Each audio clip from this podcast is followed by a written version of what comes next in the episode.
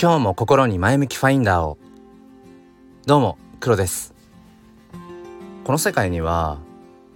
理屈とか筋道が通っているとかっていうことが全然関係ないようなことっていうものも確かにあってそれの一つが好きという感情っていうんですかね。うん。っていうふうに思います。で僕はこの好きっていううん物事に関する、まあ、格言っていうのかな、えっと、そういったものが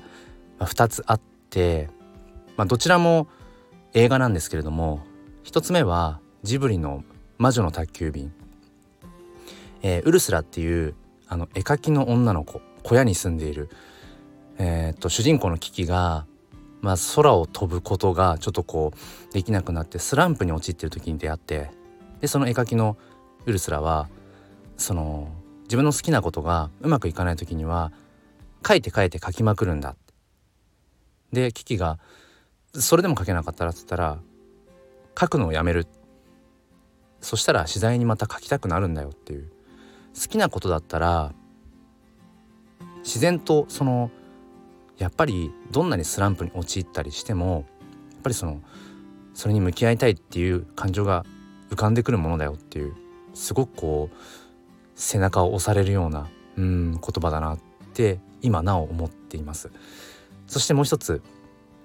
えっ、と原作は漫画のサッカーの漫画の「シュート」っていうもので原作はあの読んだことがないんですけどえっ、とね今からどれぐらい前の作品なのかちょっと定かじゃないんですが結構昔だと思います。あの SMAP が実写化していてで6人だから森くんがいた頃なのでかなり昔だと思いますどういう経緯でそのそのシュートの映画をうん見たのか覚えてないんですけれどもえー、まあ主人公のトシというの役を中居くんがやっていてで先輩でエースストライカーの、えー、久保くんっていうのを役をとキムタクがやってるんですね。で、えー、とあるシーンでそのキムタク演じる久保くんが、えーと、中居君演じるトシに「トシサッカー好きか?」って振り向きざまに言うんです。めっちゃかっこいいんです。ちょっと想像してください。あのあ、まあ、ご存知の方は是非あのメッセージください。えっ、ー、と、まあ、それがとにかくかっこよくて。でその主人公のトシが、まあ、だんだんだんだんこう成長していって、まあ、いわゆるちょっとこう図に乗ってしまうような時期が出てきて。でその時に先輩の久保君はまああの病気で死んでしまうんですね。でその後主人公のトシがスランプに陥ってその時に回想シーンでそのキムタク演じる久保君が先輩が「トシサッカー好きか?」って言ったそのシーンを思い出すんです。でそれを思い出してこう改心してそのさらにね成長していくっていうめちゃめちゃかっこいいところでやっぱその言葉そのシーンっていうのがいまだに僕の中でやっぱりうん響いてるっていうのかなたまに自分の背中を押してくれています。でその、まあ、どちらもやっぱり好きっていうことがうんやっぱりどれだけ人を突き動かす強い原動力になっているかっていうのをうん、まあ、言葉少なくっていうのかななんか表現しているななんてことを思っています。どっちの作品もね、あのー、知ってるよっていう方がいたら本当に是非、えー、メッセージを欲しいなと思うんですけれどもそれぐらい本当に好きな作品ですどちらも。でちなみに全然話は違うんですけれどもうん僕の妻との出会いは、えー、僕の一目惚れです。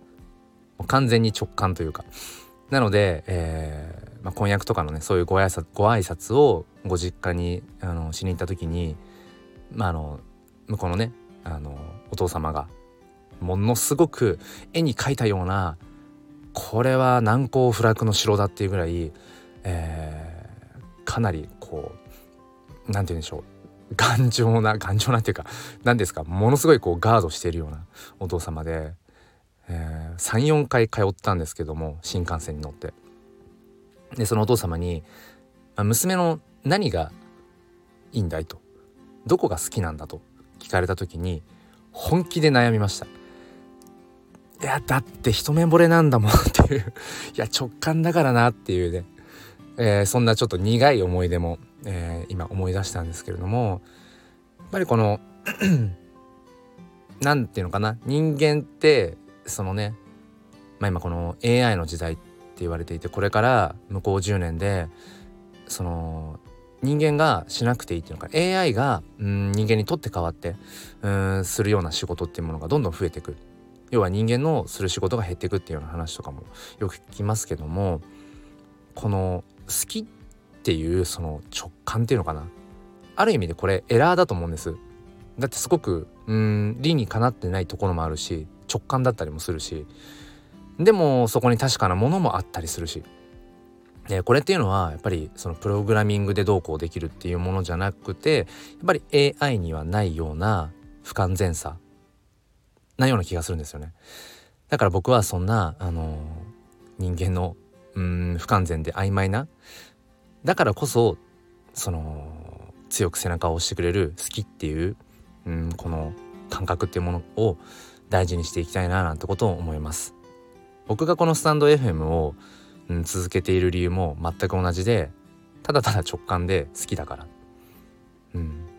まあいろいろね、あの説明をしようと思えば言語化できるかもしれないけどなんかそれすらも野暮だなって思っていてなんとなく好きなんですだからそのね、えー、魔女の宅急便の話じゃないけどまあたまにその全然喋りたくないなって時もあるしうんなんかどう喋ったらいいか分かんないみたいなスランプに陥る時もあるしちょっとだけねその配信が途絶えることもあるしこれまで何度もありましたし。でもなんかほっとくと無性に喋りたくなるんです。自分の本当に荒削りでまとまりのないこの感情っていうものを文字でもなくて、えー、映像でもなくて声っていう形で残したくなるんです。なので今日もこんな風に喋、えー、っています、えー、最後まで聞いてくださりありがとうございました。皆さんは財布好きですか？ではまた。